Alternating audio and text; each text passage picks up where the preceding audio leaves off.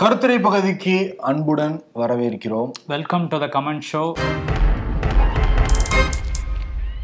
நாடாளுமன்றம் நடந்து முடிஞ்சிருக்குல்ல. அந்த நாடாளுமன்றத்தை ஒட்டி நிறைய கேள்விகள் இருந்தது. அதெல்லாம் தாண்டி நிர்மலா சீதாராமன் நாடாளுமன்றத்தில் பேசுகிறப்ப டிஎம்கேவுக்கு என்ன அருகதை இருக்கு? அவங்க வந்து முன்னாள் முதலமைச்சர் ஜெயலலிதாவை சட்டசபையிலேயே வச்சு ஒரு மானமுகம் பண்ண கட்சி தான் திமுகங்கிற மாதிரி குறிப்பிட்டிருந்தாங்க. அதனால அதை ஒட்டி இந்த அகிர் அப்படிங்கிற நேர் வந்து ஆயிரத்தி தொள்ளாயிரத்தி எண்பத்தி ஒம்போதுல அப்படி என்னதாங்க நடந்தது தமிழ்நாடு சட்டமன்றத்துக்குள்ளார? அப்படி ஜெயலலிதா சேலை கிழிக்கிற அளவுக்கு என்ன பிரச்சனை நடந்தது அப்படிங்கிற மாதிரி வந்து கேள்வி எழுப்பியிருக்காரு. ஓகே. ஆமா. அதுக்கு என்னன்னா கொஞ்சம் டீட்டெயிலாக தான் பதில் சொல்லணும் ஏன்னா வரலாறு அல்லவா. வரலாறை தெளிவா நிறுத்தி நிதானமாக தான் நம்ம வந்து சொல்ல முடியும். கொஞ்சம் டைம் எடுக்கும். சரி என்னன்னா ஆயிரத்தி தொள்ளாயிரத்தி எண்பத்தி ஒன்பதாம் ஆண்டு கலைஞர் கருணாநிதி திமுக திருப்பி ஆட்சியை வந்து பிடிக்கிறாங்க. கிட்டத்தட்ட பதினாலு வருடங்களுக்கு பிறகு பதினாலு வருடம் வனவாசத்துக்கு அப்புறம் ஆட்சி வந்து பிடிக்கிறாங்க. மார்ச் இருபத்தி ஐந்தாம் தேதி முதல் நிதிநிலை அறிக்கையை தாக்கல் பண்றதுக்கான வேலை எல்லாமே நடக்குது. மார்ச் இருபத்தி நாலாம் தேதி போயஸ் கார்டன்ல இருபத்தொம்போது எம்எல்ஏக்களை தந்தி அனுப்பி கூப்பிடுறாங்க ஜெயலலிதா. ஒரு பாய்ஸ் காலையில் எட்டு மணிக்கு வர சொல்கிறாங்க ஈவினிங் வரைக்கும் டிஸ்கஷன் வந்து போய்கிட்டே இருக்கு. கட் பண்ண அடுத்த நாள் நிதிநிலை அறிக்கை தாக்கல் செய்ய வேண்டிய நாள் மார்ச் இருபத்தஞ்சு. ஓகே போயஸ் இல்லத்தில் எல்லா எம்எல்ஏக்களுக்கும் ஆஜராகிருக்காங்க காலையில் புறப்புறப்ப ஜேசிடி பிரபாகரன் மட்டும் தன்னுடைய காரில் ஏற்றிக்கிறாங்க ஜெயலலிதா. சட்டசபைக்கு வர வரைக்கும் ரெண்டு பேரும் டிஸ்கஸ் பண்ணிட்டு வராங்க. அப்பயே எம்எல்ஏக்கெல்லாம் பயங்கர ஆச்சரியம். எப்படி ஜேசிடி பிரபாகர ஜெயலலிதா காரில் ஏற்றுனாங்க அப்படின்னு வந்து சட்டசபைக்குள்ள இறங்குறாங்க. கலைஞர் கருணாநிதி பதினாலு வருடங்கள் கழிச்சு திருப்பி சிஎம் நாற்காலியில் அமர்ந்த உடனே ஒரு குதூகலமா இருக்குல்ல முதல் நிதிநிலை அறிக்கை அல்லவா? அதனால. வந்து ஃப்ரெஷ்ஷா வந்து டிஎம்காரங்களாம் ஒரு உட்கார்றாங்க. ம். கிட்டத்தட்ட நூறு எம்எல்ஏக்களுக்கு மேல அப்ப. டிஎம்கே நல்ல மெஜாரிட்டியில இருந்தாங்க அந்த சமயத்துல. சபாநாயகர் வந்து திருக்குறள் எல்லாம் சொல்லி அவை ஆரம்பிக்கிறாரு. இன்னைக்கு வந்து நிதிநிலை அறிக்கை செய்ய போறோங்கிற மாதிரி வந்து பேசுறாரு. உடனே ஜெயலலிதா வந்து குறுக்கிட்டுறாங்க ஏன் நான் வந்து ராஜினாமா செய்யறேன் அப்படிங்கிற கடிதம் வந்து வெளியாயிருக்கு காவல்துறையால வெளியாயிருக்கு. அது வெளியிட்டது யாருங்கிறத பத்தி இப்ப பேசணும்னு சொல்லிட்டு சொல்றாங்க. உரிமை மீறல் பிரச்சனையா கொண்டு வராங்க. சபாநாயகர் வந்து இல்ல இல்ல. இன்னைக்கு வந்து நிதிநிலை அறிக்கையை தான் நாங்க தாக்கல் செய்ய போறோம். அதை பத்தி பின்னாடி விவாதிச்சுக்கலாம் அப்படின்னு சொல்றாங்க. அஹ் ஜெயலலிதா விடவே இல்லை. அவங்க என்ன சொல்றாங்க? இது வந்து முதலமைச்சர் தூண்டுதல் பேர்ல தான் நடந்திருக்கு. முதலமைச்சர் வந்து பட்ஜெட் தாக்கல் செய்ய இருப்பதால் கிரிமினல் ஆக்ட் புரிந்த குற்றத்திற்காக அவர் பதவி விலக வேண்டும்ங்கிற மாதிரி குறிப்பிடுறாங்க ஜெயலலிதா. உடனே ரெண்டு பக்கமும் காரசாரமான விவாதம் வந்து ஆரம்பிக்குது. ஆனா இதெல்லாம் பொருட்படுத்தாம கலைஞர் கருணாநிதி பட்ஜெட்டை வாசா வாசிக்க ஆரம்பிக்கிறாரு. அப்பதான் வந்து அடிதடி வந்து ஸ்டார்ட் ஆகுது. ஓஹோ. சரியா? இப்பதான் வந்து ஸ்டார்ட் ஆகுது. அதற்கு பிறகு ஜெயலலிதா வெளியில சேலை கிழிஞ்சு இந்த தலை முடியெல்லாம் ஒரு மாதிரி களைஞ்சு வந்து வெளியே வராங்க. இதுதான் இது. பாதி சபை குறிப்புல இருந்து தூக்கிட்டாங்க. ஓகே. சரியா? சபை குறிப்பு சபை குறிப்புல தூக்குனா நம்ம பேச முடியாது நம்ம இங்க பேசவும் கிடையாது. இப்ப நம்ம இதை கேள்வி கேட்ட உடனே நான் வந்து பழைய ஆயிரத்தி தொள்ளாயிரத்தி எண்பத்தி ஒன்பதுல வந்து ஆனந்த விகடன் ஜூனியர் விகடன் அதுக்கு பிறகு விகடன்ல காலப்பெட்டகம் எல்லாத்தையும் வந்து அலசி ஆராய்ஞ்சேன். அதுல எல்லாத்துடைய பெரிய டீட்டெயிலா வந்து போட்டிருக்காங்க. ஓகே. அதுல வந்து நான் சொல்றேன். வீரபாண்டிய ஆறுமுகம். இவர் வந்து என்ன குறிப்பிடுறாரு? குமரி ஆனந்தனும் ஜெயலலிதாவும் உரிமை மீறல் பிரச்சனை கொண்டு வந்தாங்க அவையில. சபாநாயகர் வந்து அனுமதிக்கவில்லை. அந்த சமயத்துல முதலமைச்சர் எங்க தலைவர் வாசிக்க ஆரம்பிக்கிறப்ப ஜெயலலிதா வந்து செங்கோட்டையனை நோக்கி குத்துடா அவனை அப்படிங்கிற மாதிரி சொன்னாங்க. உடனே செங்கோட்டையன் வந்து பாஞ்சு வந்து அடிச்சிட்டாரு அப்படிங்கிற மாதிரி வந்து அவர் வந்து வாக்குமூலம் மாதிரி. இது வந்து ஆனந்த வீட்டில் வந்தது. ஆயிரத்தி தொள்ளாயிரத்தி எண்பத்தி ஒன்பது மார்ச் மாதம். அததான் நான் இங்க வந்து நான் சொல்றேன். இதை ஏன் ஒரு கையை துரைமுருகனும் இன்னொரு கையை வீராசாமியும் பிடிச்சுக்கிட்டாங்க. அதனால என்னால வந்து போக முடியல. அந்த சமயத்துல ஏடிஎம்கே உடைய எம்எல்ஏ அர்ஜுனன் அவரும் கே கே எஸ்எஸ்ஆரும் மைக் எடுத்து என் மேல அடிச்சிட்டாங்க அப்படிங்கிற மாதிரி வீரபாண்டி ஆரம்பகம் சொல்லியிருக்காரு சரி இப்ப இது வந்து கே கே எஸ்எஸ்ஆர் அவர் என்ன சொல்றாரு அவரும் சொல்றாரு. ஏங்க நாங்க வந்து எண்ணிக்கையில ரொம்ப ரொம்ப கம்மிங்க. இருபத்தொன்பது பேர் தாங்க நாங்க இருக்கோம். அவங்க நூறு பேருக்கு மேல இருக்காங்க நாங்க எப்படிங்க வந்து அவங்கள வந்து அடிக்க முடியும்? சிஎம்னா கலைஞர் கருணாநிதி தான் மேடமை பார்த்து பர்சனலா திட்டினாங்க. அதனால மே மேடமுக்கு வந்துச்சு எங்களுக்கு வந்துச்சு. அதனால எங்களுக்கு கொடுக்கப்பட்டிருந்த அந்த பேப்பர்ஸ்லாம் இருக்கும்ல அதெல்லாம் நாங்க கிழிச்சோம் அப்படிங்கிறாரு. ஓகே கோபத்துல அவங்க வந்து கிழிச்சாங்களா? அவ அவங்களுக்கு கிழிச்சிட்டா வச்சிருப்பாங்க. இதுலயே ஒரு பதில் நமக்கு கிடைக்குது. ஓகே. கிழிச்சிட்டு கிழிச்சிட்டு இருந்தோம். பட் அவங்க தான் எங்களை அடிச்சாங்க. எங்களுக்கு தான் பலத்தை வந்து சேதம். பாருங்க வந்து சேலையெல்லாம் கிழிச்சிட்டாங்கிற மாதிரி குற்றச்சாட்டு வைக்கிறார். சரி இதெல்லாம் தாண்டி மூத்த உறுப்பினரா ஒருத்தர் இருந்திருக்காரு. வயசுல மிக மூத்த உறுப்பினர் அரசியலையும் கொஞ்சம் மூத்த உறுப்பினரா இருந்திருக்காரு. யாருன்னா ஜனதாதளம் பார்ட்டியை சேர்ந்த வெங்கடேச ஜி தீட்சிதர் அப்படின்னு ஒருத்தர் இருந்திருக்காரு. அவரு ஆனந்தவுடன் கொடுக்குறப்ப என்ன வந்து சொல்றாருன்னா ரெண்டு பக்கமும் தவறு நடந்திருக்கு. சரியா? ரெண்டு பக்கமும் மன்னவர் சுத்திக்கிட்டாங்க. அதுல எந்த முன்னு நல்ல முன்னா நம்ம பார்க்க முடியாது. ஆனா அவர் என்ன குறிப்பிடுறாரு? சிஎம் முதல்ல தாக்குனாங்க. அதே சமயத்துல அந்த அம்மா சொல்ற மாதிரி சேலையை பிடிச்சோ இல்ல வந்து கையை பிடிச்சோ யாருமே வந்து இழுக்கவே இல்லை. அந்த மாதிரி அநியாயமான குற்றச்சாட்டு வைக்கக்கூடாதுங்கிற மாதிரி அவர் வந்து சொல்லியிருக்காரு. ஆனா அடுத்த நாளே வந்து ஜெயலலிதா தேவகி அப்படிங்கிற மருத்துவமனையில அட்மிட் ஆயிருக்காங்க. மத்திய அமைச்சர் தினேஷ் சிங்லாம் வந்து வந்து அப்ப வந்து பார்த்துட்டு போயிருக்காரு. அப்ப ஜெயலலிதா என்ன சொல்லிருக்காங்கன்னா அந்த ஆட்சி உடனே கலைக்கணும். அப்பதான் ஆட்சி அமைச்சிருக்காரு. ஆட்சி உடனே கலைச்சி ஆகணும் அப்படின்லாம் வந்து கும்பிடி இருக்காங்க அதெல்லாம் பண்ண முடியாதுங்கிறத ஸ்ட்ரீட் ஃபார்வர்டாவே தினேஷ் சிங் சொல்லிட்டு போயிருக்காரு. ஆனா ரெண்டு ஆயிரத்தி தொள்ளாயிரத்தி தொண்ணூத்தி ஒண்ணு தேர்தல் பிரச்சாரத்துல இதுதான் ஒரு முக்கியமான பாயிண்டா வச்சு பிரச்சாரமே பண்ணிருக்காங்க ஜெயலலிதா. ம். என்ன சொல்றாங்க? மகாபாரதத்துல இங்கேயும் மகாபாரதத்தை பத்தி எல்லாம் பேசிருக்காங்க தேர்தல் பிரச்சாரத்துல. ஓகே. மகாபாரத கதையில துரியோதனன் சபையில பாஞ்சாலி பட்ட துயரை விட அதிகமான துயரம் நான் பட்டேன். கலைஞர் கருணாநிதியால. சட்டமன்றத்துல கொடுமைப்படுத்தி அந்த துச்சாதனன் யார்? பாஞ்சாலியை வந்து காக்கிறது கிருஷ்ணன் வந்தாரு. இங்க இது வந்து கலியுகம். கலியுகத்துல கிருஷ்ணனாகிய மக்களாகிய நீங்க தான் இருக்கீங்க. நீங்க தான் சரியான தீர்ப்பு கொடுக்கணும்லாம் பிரச்சாரத்துல பேசி அது எடுபட்டு இருக்கு பெண்கள் மத்தியில. அதற்கு பிறகுதான் தொண்ணூத்தொன்னுல அமோகமா ஜெயிச்சு ஜெயலலிதா வந்து சிஎம் ஆகுறாங்க. ஆமா ஆட்சியுமே கலைக்கப்பட்டது அந்த டைம்ல சரி இதெல்லாம் இவங்க வந்து ஜனதா பார்ட்டியா பிறந்திருக்காங்க. இவங்க டிஎம்கே சாதகமா சொல்றாங்க வீரபாண்டி. ஆறுமுகம் வந்து டிஎம்கே காரரு. கே. கே. சசார் அப்ப வந்து டிஎம்கே அவர் வந்து சொல்றாரு. சரி இதெல்லாம் தாண்டி ஆனந்த விடம் தலையங்கம்ல தெளிவா எழுதியிருப்பாங்க அதை நான் படிச்சு பார்த்தேன். அப்ப என்ன குறிப்பிடுறாங்க? முதல்ல உணர்ச்சி வசப்படாமல் நம்ம வந்து பார்த்தோம்னா முதல்ல சிஎம்மை தாக்குனாங்க. அதற்கு பிறகு ஆளும் கட்சி வந்து இது தரப்ப தாக்கிருக்காங்க ஆனால் அது ஜனநாயக மாண்பு கிடையவே கிடையாது. இதெல்லாம் முறையில்லைங்கிற மாதிரி அதுல தலையங்கம் வந்து எழுதப்பட்டிருக்கு. இப்ப நீங்களே முடிவு பண்ணிக்கோங்க. யாரு பண்ணது சரி யாரு பண்ணது தப்பு? ஆனா வந்து தமிழ்நாடு சட்டமன்றத்துல அது ஒரு கருப்பு தினம் தான் ஆமா அதே மாதிரி ஜேசிடி பிரபாகரை கார்ல கூட்டு போனாங்கன்னு சொன்னீங்க. அங்க என்ன பேசினாங்கன்னு தெரியல. ஆனா அவர் பாத்தீங்களா இப்ப எங்க இருக்காருன்ட்டு. ஓபிஎஸ் கூட நின்னுட்டு இருக்காரு. அவர் ஓபிஎஸ் கூட இருக்காரு. குமரி ஆனந்தன் ஜெயலலிதாவோட உரிமை மீறி பிரச்சனை உணர்ந்துருக்காங்க கூட்டணியில வேற அமைச்சிருக்காங்க. தொண்ணூத்தி ஒண்ணுல காங்கிரஸ் தான் கூட்டணி அமைச்சு தேர்தல சந்திச்சிருக்காங்க. அந்த பிரச்சனைனாலதான் கூட்டணியே ரொம்ப ஸ்ட்ராங் ஆச்சான். அப்பா தொண்ணூத்தி அஞ்சுல சாரி அந்த எண்பத்தி ஒன்பதுல அடுத்த நாள் திமுக பேரணி போயிருக்காங்க. பேரணி போறப்ப டி ராஜேந்தர் வீட்டெல்லாம் அடிச்சு நோக்கிருக்காங்களாம் ஓ டி ராஜேந்தர் வந்து செல்வி ஜெயலலிதா பார்க்க வரலன்னு கட்சிக்காரங்களுக்கு ஒரே வருத்தமா இருந்திருக்கு. கூப்பிட்டுருக்காங்க. வந்து தயவு செஞ்சு மேடம் பாருங்கன்ட்டு. டி ராஜேந்தர் போக மாட்டேன்ட்டு இருக்காரு. இல்ல இல்ல இப்ப வந்து அது அரசியல் வேற மாதிரி ஆயிடும் இது. நான் போகல அப்படின்ட்டு இருக்காரு இதை படிச்சு பார்த்தா ஒரு கடல் மாதிரி உள்ள போய்க்கிட்டே இருக்கு அரசியல் இது. ஆனா அப்ப இருந்தவங்கலாம் இப்ப வேற மாதிரி இருக்காங்க. டிஆர் வந்து இலட்சிய திமுகன்ட்டு இ திமுகன்ட்டு ஒண்ணு வச்சிருக்காரு. ஆமா ஆனா அப்ப முக்கியமா இருந்த பல பேர் டம்மியா இருக்காங்க. டம்மியா இருந்த பல பேர் வந்து அமைச்சரா. வந்திருக்காங்க. ஆமா. ஓகே. ஹரிஹரன் குருமூர்த்தி அப்புறம் வந்து அருண் ராம் வாசுதேவன் இந்த ரெண்டு நேயர்களுமே நியோமேக்ஸ் மோசடியை பத்தி சொல்லுங்க அப்படின்னு சொல்லி கேட்டிருக்காங்க.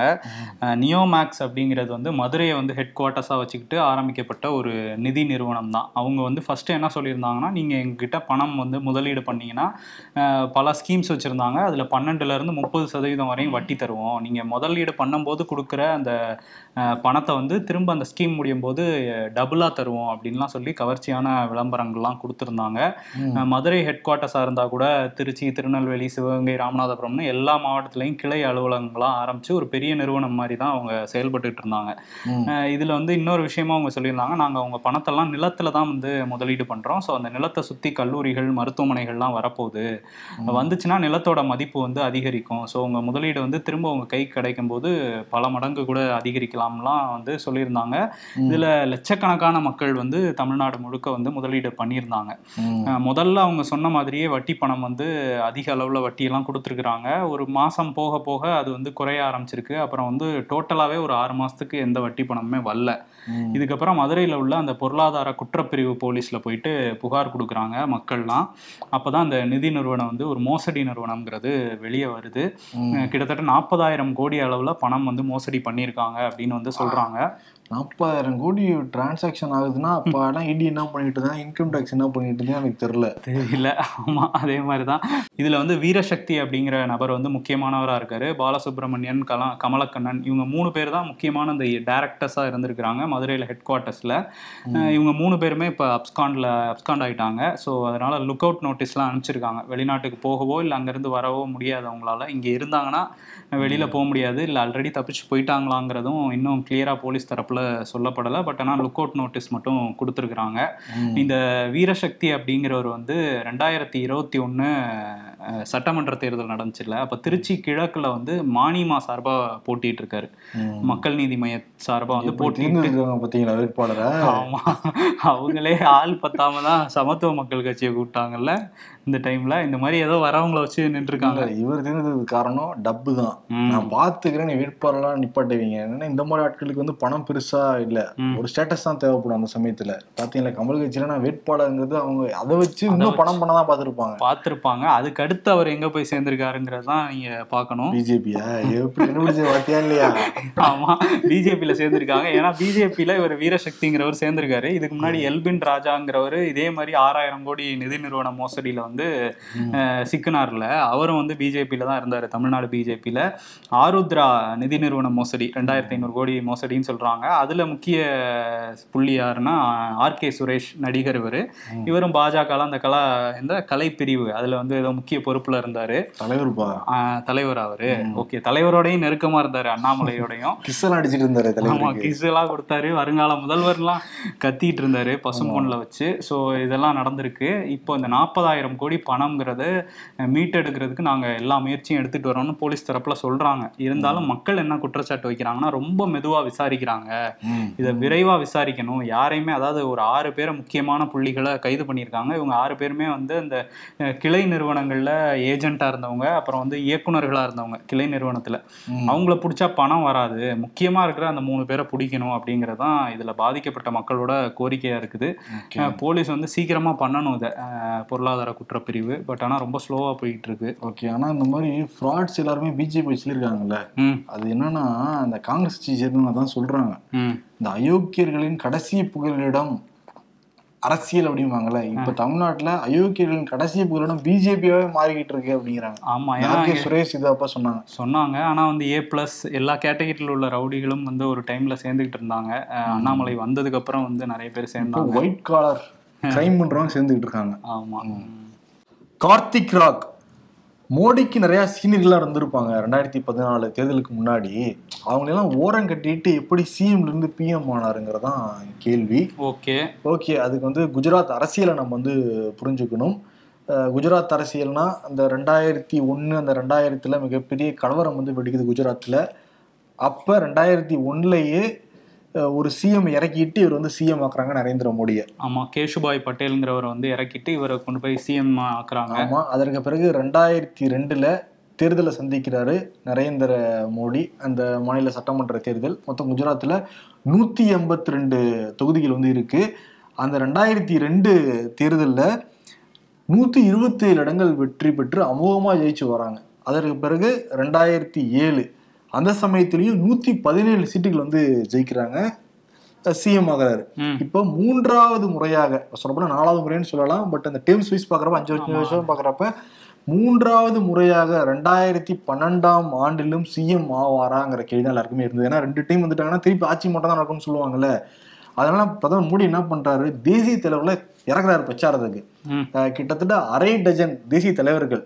யார் யாருன்னா அத்வானி சுஷ்மா ஸ்வராஜ் ராஜ்நாத் சிங் நிதின் கட்கரி அருண் ஜெட்லி போன்ற அறியப்படும் தலைவர்களை குஜராத்தில் இறக்கி நூத்தி ஐம்பது தொகுதிகளுக்கு மேல பிரச்சாரம் பண்ண வைக்கிறார். ஓ. அதற்கு பலனாக நூத்தி பதினஞ்சு சீட்ல இருந்து ஜெயிக்கிறாரு. அந்த தேர்தல் பிரச்சாரத்துல தான் சுஷ்மா ஸ்வராஜ் வந்து சொல்றாங்க. நரேந்திர மோடி பிஎம் கேண்டிடேட்டுக்கே தகுதியுள்ள நபர் தான் முத முதல்ல அவங்க தான் சொல்றாங்க சுஷ்மா ஸ்வராஜ் ஓகே. மோடி அப்ப என்ன சொல்லியிருந்தாருன்னா என்னுடைய எண்ணம் ஃபுல்லாவே குஜராத்ல மட்டும்தான் இருக்கு. குஜராத்ல குஜராத்தை வளர்ச்சி பாதை கூட்டிட்டு போறது மட்டும்தான் என்னுடைய குறிக்கோள். குஜராத் குஜராத் குஜராத் மட்டும் தான் சொல்லிட்டு இருந்தாரு. ஜெயிச்சு வராரு கிட்டத்தட்ட நூத்தி பதினஞ்சு தொகுதிகளை சிஎம் திருப்பி வந்து ஆயிடுறாரு. இந்த சமயத்துல தான் ரெண்டாயிரத்தி பன்னெண்டு ஆகஸ்ட் மாதம் கல்கத்தால ஒரு ஆர்எஸ்எஸோட மீட்டிங் ஒன்று நடக்குது. அதுல மோகன் பகவத் என்னது என்ன பேசுறாருன்னா ரெண்டாயிரத்தி பதினாலாம் ஆண்டு நடக்கிற தேர்தல் பிஜேபிக்கு ரொம்ப ரொம்ப முக்கியம். ரெண்டாயிரத்தி பதினாலுல பிஜேபி ஜெயிச்சிருச்சுன்னா அடுத்த இருபத்தஞ்சு வருஷத்துக்கு பிஜேபி தான். ஒருவேளை தோத்துட்டோம்னா நூறு வருஷம் ஆனாலும் பிஜேபி இந்தியாவில் ஆட்சி அமைக்க முடியாதுங்கிற மாதிரி பேசுறாரு. ரெண்டாயிரத்தி ஒன்பதுல அத்வானி தலைமையில தேர்தல் சந்திச்சு தோல்வி அடைஞ்சிட்டாங்க. அதனால ஒரு புது முகத்தை கொண்டு வரலாம். அப்பதான் சிஎம் ஆயிருக்கிற மோடி எல்லாரும் குறிப்பிட்டாங்க வந்து பேசுறாங்க. அப்ப வந்து யார் பவர்ஃபுல்லா இருந்தாங்கன்னா ராஜ்நாத் சிங் தான் ரொம்ப பவர்ஃபுல்லா அங்க இருந்திருக்காரு. ராஜ்நாத் சிங் சம்மதத்தை தான் முதல்ல ஆர்எஸ்எஸ் வந்து கேட்டிருக்கு. அவரை தான் முதல்ல வந்து ஒத்துக்க வைக்கிறாங்க. இப்ப புரியுதா? ஏன் நம்பிக்கையா தீர்மானத்துல மோடி பேசுறப்ப பக்கத்துலயே ராஜ்நாத் சிங் வந்து உட்கார்ந்துருந்தாருன்னு? பாத்துருப்பாரு. நான் இருக்க வேண்டிய இடம் அப்படின்ட்டு. ராஜ்நாத் சிங் அக்செப்ட் பண்றாரு. ஓகே நமக்கு வந்து கட்சி தான் நமக்கு வந்து முக்கியம். நான் வழிவிட தயாரா இருக்கேன்னு வந்து சொல்றாங்க. பிரதமர் மோடி கிட்ட பிரதமர்னே வருதுப்பா. மோடி கிட்ட அதை வந்து குறிப்பிடுறாங்க. ரெண்டாயிரத்தி அந்த பன்னெண்டு டிசம்பர் வாக்குல. அவர் என்ன சொல்றாரு? நான் டெல்லிக்கு வரையலான்னு கேக்குறப்ப கொஞ்சம் வந்து பின் வாங்குறாங்களாம் பின் வாங்கினாராம். ஏன்னா இருக்கிறத விட்டு பறக்கிறதுக்கு ஆசைப்பட்டு இருக்கிறதும் போயிடுச்சுன்னு என்ன ஒரு பயம் பிரதமர் மோடி அப்ப இருந்திருக்கு. ஆனா ஒரு கண்டிஷன் மட்டும் வைக்கிறாரு. என்ன நீங்க பிஎம் கேண்டிடேட் அறிவிச்சீங்கன்னா நான் வர தயாராக இருக்கிறேன் அப்படின்னு சொல்றாங்க. வந்தா பிஎம் தான் வருவேன் வந்தா ராஜாவா தான் வருவேன் இருக்காரு. அதுக்கு வந்து ஆர்எஸ்எஸ் அமைப்புல இருந்து ஓகே சொல்றாங்க. ராஜ்நாத் சிங் எல்லாரும் ஓகே சொல்றாங்க. பட் அத்வானி வந்து அதுக்கு வந்து வந்து ஒன்று பிடி கொடுக்கல. ஏன்னா தொண்ணூத்தி ஒண்ணுல ரத யாத்திரை அதெல்லாம் பண்றப்ப ஒரு சாதாரண ஒரு மாநில நிர்வாகி தான் மோடி. டக்குன்னு சரசர சரன்னு வந்து பரமபத்துல மேலே வந்தோடனே மேல இருக்கவங்களுக்கு பிடிக்காம தானே இருக்கும் அது. ஆமா ம். அதே மாதிரி தான் நடந்திருக்கு. ஆனா என்னன்னா ரெண்டாயிரத்தி பதிமூணு ஜனவரியில இருந்து மே மாதம் வரைக்கும் இதை வந்து அன்அபிஷியலா வச்சிருக்காங்க. பிரதமர் மோடி தான் பிஎம் கேண்டிடேட் கேண்டிடேட் இருக்கிறத யார்ட்டையும் சொல்லவே கிடையாது. சரி. அதே சமயத்துல ரெண்டாயிரத்தி பதிமூணு ஒரு ஆகஸ்ட் மாசத்துல கோவால பிஜேபி நிர்வாகிகள் ஒரு கூட்டம் நடக்குது. அந்த கூட்டத்துல அபிஷியலா சொல்ல போறாங்க. அந்த கூட்டத்துல மட்டும் இவர் தான்ப்பா பிஎம் கேண்டிடேட் அப்படிங்கிற மாதிரி இதை தெரிஞ்சுக்கிட்டு அத்வானி அந்த நிகழ்ச்சிக்கு வராம வந்து புறக்கணிக்கிறார். அப்பவே தெரியுது ஓகே மோடி தான் அடுத்த பிஎம் கேண்டிடேட் அப்படின்னு. அதற்கு பிறகு வந்து உத்தரவாதம்லாம் கிடைச்ச உடனே சர சரன் வந்து களத்துல வந்து இறங்குறாரு. இறங்குறாருன்னா அப்ப வந்து காங்கிரஸுக்கு அம்பானினா பிஜேபிக்கு அதானி. அதானி சப்போர்ட்ல பல இடங்கள்ல இந்தியாவோட எட்டு திக்கும் ஹெலிகாப்டர் வந்து பறகுறாரு. கிட்டத்தட்ட. கோடிக்கணக்கான மக்கள் வந்து சந்திக்கிறாரு. எல்லா இடங்களுக்கும் வந்து போக்கு போய் அவரே அவருக்கு வந்து வாக்கு வந்து சேகரிக்கிறார். என்னை நீ ஆதரிக்கணும் ஆதரிக்கணும் ஆதரிக்கணும் அப்படின்னு. அதற்கு பிறகுதான் ரெண்டாயிரத்தி பதினாலாம் ஆண்டு பிரதமராக பதவியேற்றாரு. அப்பதான் அவர் குறிப்பிடுறாரு நீங்க எழுபது வருஷம் காங்கிரஸ் நீங்க கொடுத்துருக்கீங்க. ம். முந்நூறு எம்பிக்களை கொடுங்க. அறுபது மாதங்கள்ல நான் அந்த தேசத்தை மாத்தி காமிக்கிறேன் அப்படின்னு வந்து சொல்றாரு. அறுபது மாதங்கள். ஆமா. அது போயிடுச்சு அறுபது மாதம். ஆமா. இப்படிதான் வந்து நடந்திருக்கு. அப்ப வந்து அத்வானி புலம்பி ட்விட்லாம் போட்டிருக்காரு. என்ன போட்டிருக்காருன்னா பிதாமகன் பீஸ்மர் பக- படுக்கையில் படுத்தபடி பாண்டியர்களுக்கு போதனை செய்கிறார் அப்படின்லாம் வந்து போட்டிருக்காரு. கடுப்புல இருந்திருக்காரு. ஆமா. அப்புறம் இன்னும் நிறைய காயெல்லாம் படுத்திருக்காங்க. என்னன்னா அந்த தேர்தல் நடக்கிறதுக்கு முன்னாடி கட்சி அந்த நிர்வாகிகள் எல்லாமே மாத்திருக்காங்க. நிர்வாகிகள் மாத்தினதுல பொதுச் செயலாளர் பேர் வந்து அமித்ஷா பேர் இருந்திருக்கு. பிஜேபி பொதுச் செயலாளர் அமித்ஷா அப்படின்ட்டு. சரி. இதை போய் ஒப்புதல் வாங்குறதுக்காக அத்வானிகிட்ட காமிக்கிறாங்க. இல்ல அவர் மேல குற்றப்பத்திரிகை எல்லாமே இருக்கு. குற்றப்பத்திரிகை வழக்கு எல்லாமே நடந்துட்டு இருக்கு வரவே கூடாது. நீங்க சிவராஜ் சிங் சௌவானா போடக்கூடாதுன்னா கேட்டிருக்காரு அவர். ஓஹோ அவர் வந்து ராஜ்நாத் சிங் ஒத்துக்கவே இல்லை ஆர்எஸ்எஸ் ஒத்துக்கவே இல்லை மோடி ஒத்துக்கவே இல்லை. அதனாலதான் அமித்ஷா வந்து போடுறாங்க. அந்த லிஸ்ட்ல பாக்குறப்பயே தெரிஞ்சிருச்சு அத்வானிக்கு. ஏன்னா ஸ்மிருதி இராணி மீனாட்சி லேகின்னு சொல்லிட்டு மோடியோடைய நெருங்கிய தொடர்பு இருக்கவங்க மட்டும்தான் அதுல இருந்திருக்காங்க. நெருங்கிய நண்பர்கள் மட்டும்தான் அந்த லிஸ்ட்ல இருந்திருக்காங்க. Okay okay. அதான் அமித்ஷா வந்து அப்படிதான் வந்திருக்காரு உள்ள ஆமா. ஏன்னா அந்த டைம்ல அவர் மேல அந்த ஃபேக் என்கவுண்டர்ஸ் கேஸ்லாம் இருந்தது. ஆமா. ஓகே. அப்படிதான் வந்து இது பண்ணிருக்காங்க. அப்படியே ஆட்சி மாற்றத்துக்கு பிறகு எப்படி அத்வானி உரம் கட்டப்படணும் எல்லாமே தெரியும். ஆமா அவர் இடையில வந்து ஜின்னா பத்தி வேற புகழ்ந்து பேசியிருந்தாருல்ல ஆமா. அதுதான் மெயின் மேட்ரு என்னன்னா ஏன் ஓரம் கட்டாங்கன்னா ஆர்எஸ்எஸ்ல இருந்து இந்த மோடி பிஎம் கேண்டிடேட் வச்சுக்கலாமா வேணாமாங்கிறப்ப ஒரு மீட்டிங்ல பேசுறப்ப அத்வானி வந்து என்ன சொல்றாரு?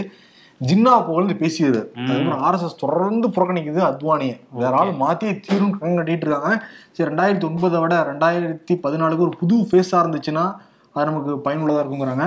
அதே சமயத்துல அந்த பிஜேபியோடைய தேர்தல் ஆய்வாளர் ஜிவிஎல் நரசிம்ம ராவ் ஒரு கணிப்பு நடத்துறாரு. மக்கள்கிட்ட சொல்றதுக்கு முன்னாடி நம்ம பிரதமர் வேட்பாளர் முகத்தை காட்டி போலாமா காட்டாம போலாமா? காட்டி போச்சுன்னா அதிக தொகுதி கிடைக்குமா? காட்டாம போச்சுன்னா தொகுதி கிடைக்குமாங்கிறப்ப காட்டி போச்சுன்னா தொகுதி கிடைக்கும் அப்படின்னு சொன்னதுனாலதான் கடைசியில தான் மோடி வந்து மக்கள்கிட்ட அறிமுகப்படுத்தி இருக்கு பிஜேபி இவர் தான் பிரதமர் வேட்பாளர் அப்படின்னு. ஓகே.